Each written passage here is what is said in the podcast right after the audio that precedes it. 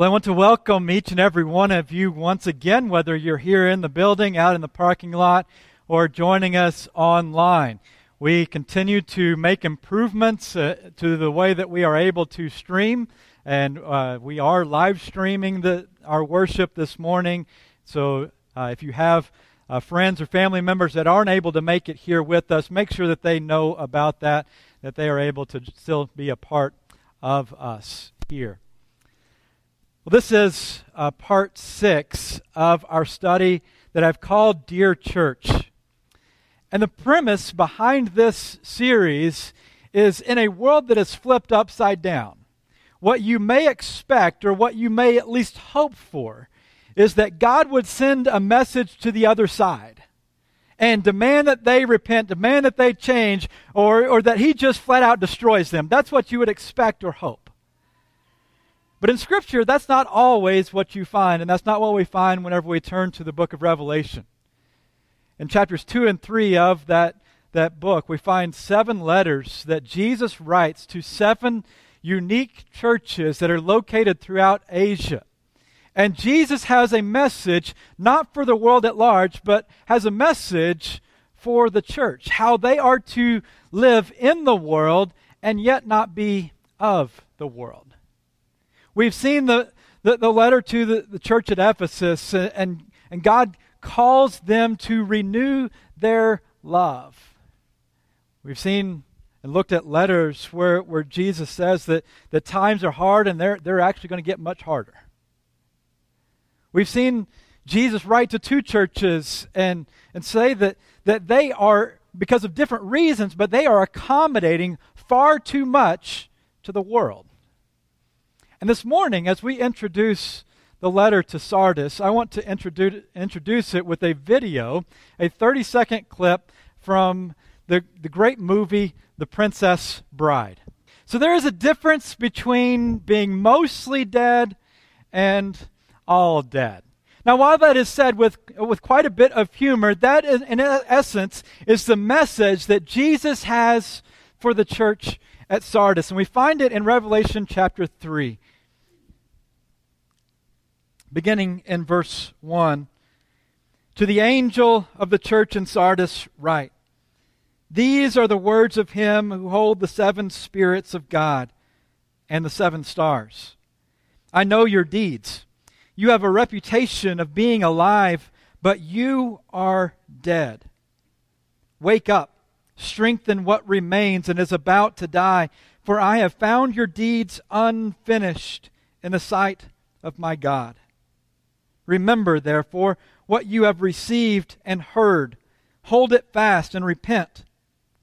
But if you do not wake up, I will come like a thief, and you will not know at what time I will come to you. Yet you have a few people in Sardis who have not soiled their clothes. They will walk with me, dressed in white, for they are worthy. The one who is victorious will, like them, be dressed in white. I will never blot out the name of that person from the book of life, but will acknowledge that name before my Father and his angels. Whoever has ears, let them hear what the Spirit says to the churches. And that last verse, it's repeated in every letter. Let, this, the, let the, those who have ears hear what the Spirit says to the churches. Remember that, that th- these letters, they are what's known as circular letters. This, this entire book, or actually it's a letter, Revelation, it is sent to each of these seven churches, and so they get to read each other's mail. Now imagine that you are Sardis and you're sitting there listening to the message that Jesus sends to the church at Ephesus, and you say, Oh, no, we're not like that. And you listen to the, the, the letter to the church at Thyatira and you listen to all these other letters and you say, man, that, I'm glad we're not like them. Man, Jesus is spot on. He's got them pegged. And then he comes to you. And he says, I know your deeds. You have a reputation. You have a name. But you are dead. And so wake up. It's a sad fact that churches die. And Jesus says that churches die oblivious to, to their condition and the threat that they face. Now, I know that you all know someone that claims to be a great driver, and yet you do everything you can to avoid getting in the car with them. And some of you are elbowing somebody that's close to you. Maybe you've seen shows on television, reality shows. Somebody that claims to be a, a great singer. And then they sing, and you wonder, has no one ever told them? Why do they think that they can, can sing? I see, see, Coach Ken Plunk back here. I'm sure you've never had the conversation with a kid or a parent that is convinced that they are the best player on the team and are demanding to know why they're not getting more playing time. And, and you try to be as, as tactful as possible in that conversation, but then you walk away and you're sitting there thinking, what, what, what are they looking at?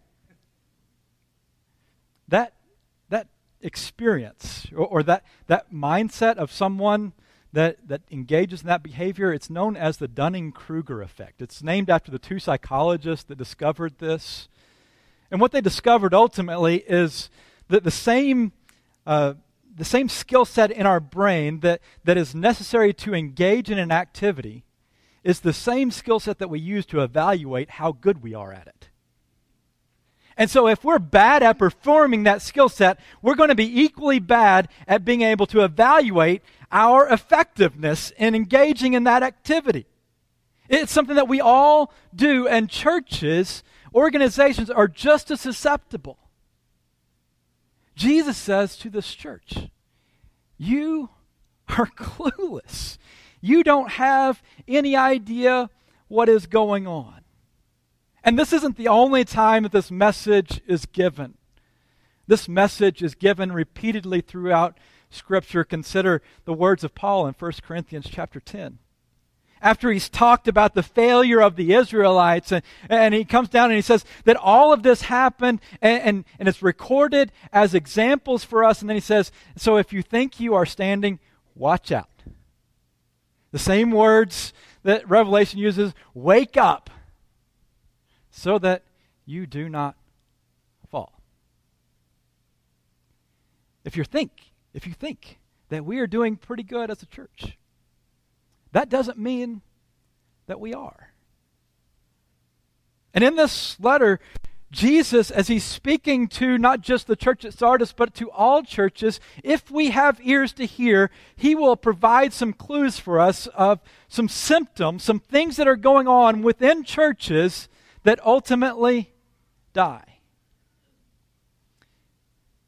The first is that churches die when they live in the past. God is always at work, and God does some great things. And we are right to remember them. But we need to be careful that that remembrance doesn't turn into worship. Jesus says, You have a name, but you are dead. The church at Sardis, the, the city of Sardis, was a city with a reputation. There were several legends, several stories that were prominent in the minds of the citizens of this city. The city was built up on a hill and, and it was viewed to be impregnable. In one of the stories that took place around the, the 500s BC, so it's five centuries, uh, almost six centuries before this letter is written, but it's still in the, the, the culture. It's a, of a king that is, is fighting against the, the Persian Empire and. Uh, he is overconfident. The Persian Empire just kind of sieges around the city, and uh, they, they stay there for 14 days, and they're, they're kind of dumbstruck. They, they don't know how to, to, to mount this hill to, to even engage into battle. until one day a soldier, without paying attention, his helmet fell off and rolled down the cliff, and uh, the, the soldier went down to, to go and get his helmet. And the Persian army saw that he took a less precarious route to get down there. And they saw how to gain access into the city. The city was also conquered in, uh, in, around uh, 214 by Antiochus. And, and there was an earthquake that, that just shattered the city in, in AD uh, 17. And so all of these, these experiences form this city that they believe that they have a stronghold. They believe that they are sturdy. But in each of them, when they believed they were at their strongest, that's when they fell. I want you to think about as the Israelites traveled from Egypt into the promised land. You remember their, their constant complaining against God? They, they just thought that God was somehow out to destroy them, that, that God never provided enough food for them, never provided water, and so they start to complain. And God would kind of do something to awaken them, to remind them that, that hey, I'm the one that has carried you all this way. One of those instances, what, what God did was He sent some snakes. And I don't know about for you, but that would wake me up if there were just snakes everywhere. And under the instruction of God, Moses, he he built a, a bronze statue out of a stake and put it up on a pole. And in uh, Numbers chapter 21, verse 9, we're told that, that anyone that would look at this pole after they'd been bitten by a snake, that they would be healed. This wasn't magic. This was just God displaying that God is in control.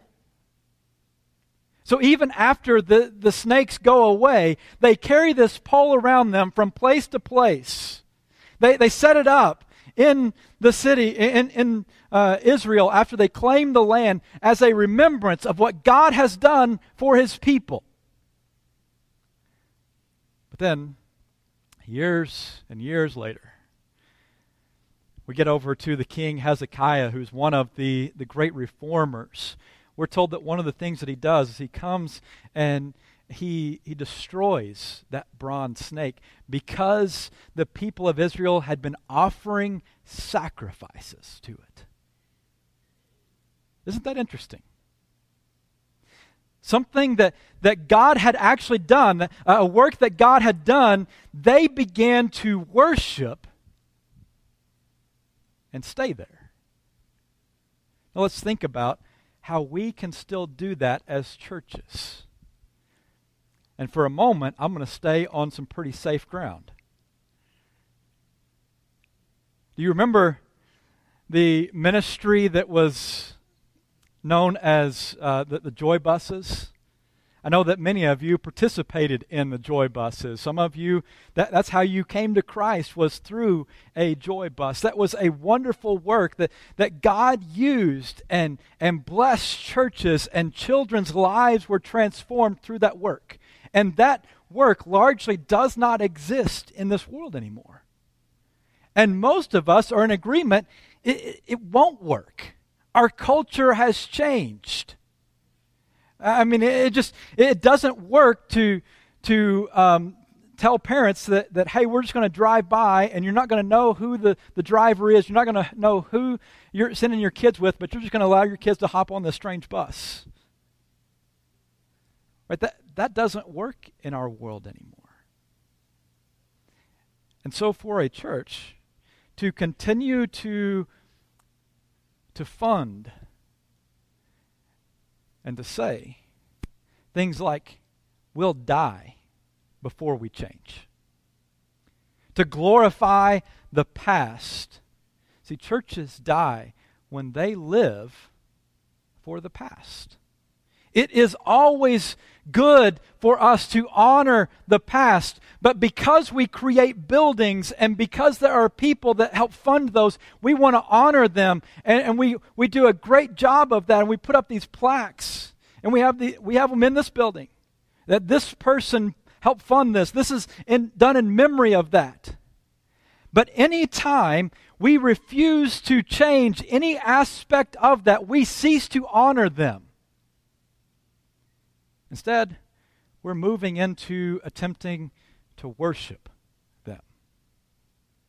And as a church, we have to ask the question are we a part of a museum? Or are we a part of a movement? Just consider all of the people that are honored in Hebrews chapter 11, and they are always told to leave. And they do. Out of faith, they follow. Whenever churches begin to live for the past, they also begin to live for themselves. That's another symptom of churches that die. There's an old parable that's told of a, a dangerous harbor that had just a one kind of rickety shack that a man lived on lived in and and any time that there was a wreck out in that harbor he would risk his life and limb to go out and save somebody. Over time, the, the lives of those that he began to save, they, they, they were so grateful that they wanted to come back and, and spend time with him. And there were dozens of them, and they started to, to, to want to have reunions. To, to have gatherings and, and all of a sudden that, that shack wasn't enough and so they pulled their money together and they, they built a, a nice gathering space and they, they built a dining hall where they could share a meal together and over time, people began to argue over the fact that they, they are no longer a life saving station, that all of their, their gathering activities actually become they're, they're a hindrance to uh, saving the lives of those that crash in the harbor. And so there was a split. And another shack was built down the, har- down the, the, the way. And this happened time and time again. And it said that there are still wrecks that happen in that harbor, and most die. That parable is told to demonstrate what happens to churches. They are started as life saving stations, and then all of a sudden, our budgets become all about us. The things that we celebrate change. We stop celebrating the difference that we're making for others. Instead, we, we celebrate all about us and, and what makes us feel good. Tom Rainer, in a book that he titled Autopsy of a De- Deceased Church, in preparation for that, he interviewed uh, and, and studied all of these churches that, that uh, had to close their doors. They just continued to decline in number over the years until they finally shuttered the doors. In that book, he says that every one of those churches had some level of this problem before they died. A significant number of the members moved the focus from others to themselves. And when a church moves in that direction, it is headed for decline and then death. The decline may be protracted and the death may be delayed, but it is inevitable. The church will die. A church cannot survive long term where members are focused on their own preferences. And anytime changes happen, and we've had a lot of changes that have been forced on us over the last seven or eight months. And I have a number of conversations with people, and rarely does a conversation come up about how does this impact those that are not a part of us. In most of those conversations, what is behind them is this is inconvenient for me. And so I want you to change it. I want it to go back to the way that things are because this is about me. But Jesus says to the church at Sardis, Remember, therefore, what you have received and heard. The church functions differently than the world. This week, we're, as you probably uh, have heard, maybe by now, that we have an election coming up. We live in a world that is, our country is governed by a democracy. The church functions differently. The church has never been governed by a democracy. It is always governed by people who are, are called by God and they discern what God wants for the church. And I know that that makes us uncomfortable, and yes, there absolutely has to be accountability. But what is most important is to remember our mission. Remember what you have heard and received. And what did the church at Sardis hear? What did they receive? They heard the gospel. Paul will say in Galatians that, that, that, there is no other gospel than what he has preached. In 1 Corinthians 15, he, he lays out what the gospel is. That he passed on to the Corinthians of what is fo- first importance that Christ died and he was raised again. It is the life saving story of Jesus. It's the, the message that Peter preached on the day of Pentecost. You remember that, don't you? Repent and be baptized. At the end of the sermon, he says, Every one of you in the name of, the, of Jesus Christ for the forgiveness of your sins, and you will receive the gift of the Holy Spirit. And don't forget the next line. This promise is for you and your children and for all who are far off, and for all whom the Lord our God will call.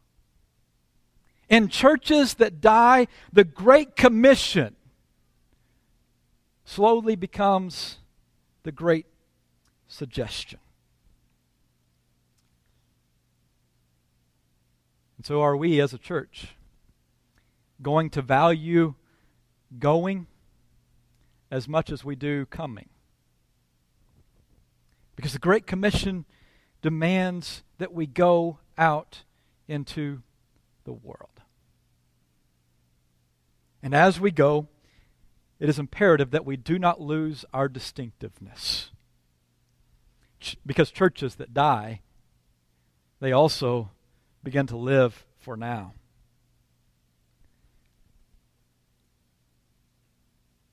Look again at verse 4. Jesus says, You still have a few followers of Jesus in Sardis who haven't ruined themselves wallowing in the muck of the world's ways. They'll walk with me on parade. They've proved their worth. Whenever you picture the city of Sardis, you can't picture a city like Amarillo where there's a church on every corner. Instead, there is a synagogue. And Christians, for the most part, still participated in the Jewish synagogue. The synagogue in Sardis is located right next to the gymnasium, which was a unique feature in the ancient world. What it indicates, likely, is that they were accepted. They, they were very much at home in this city. And that fits with what Jesus is saying here that there, there are some, there's a minority that haven't soiled themselves.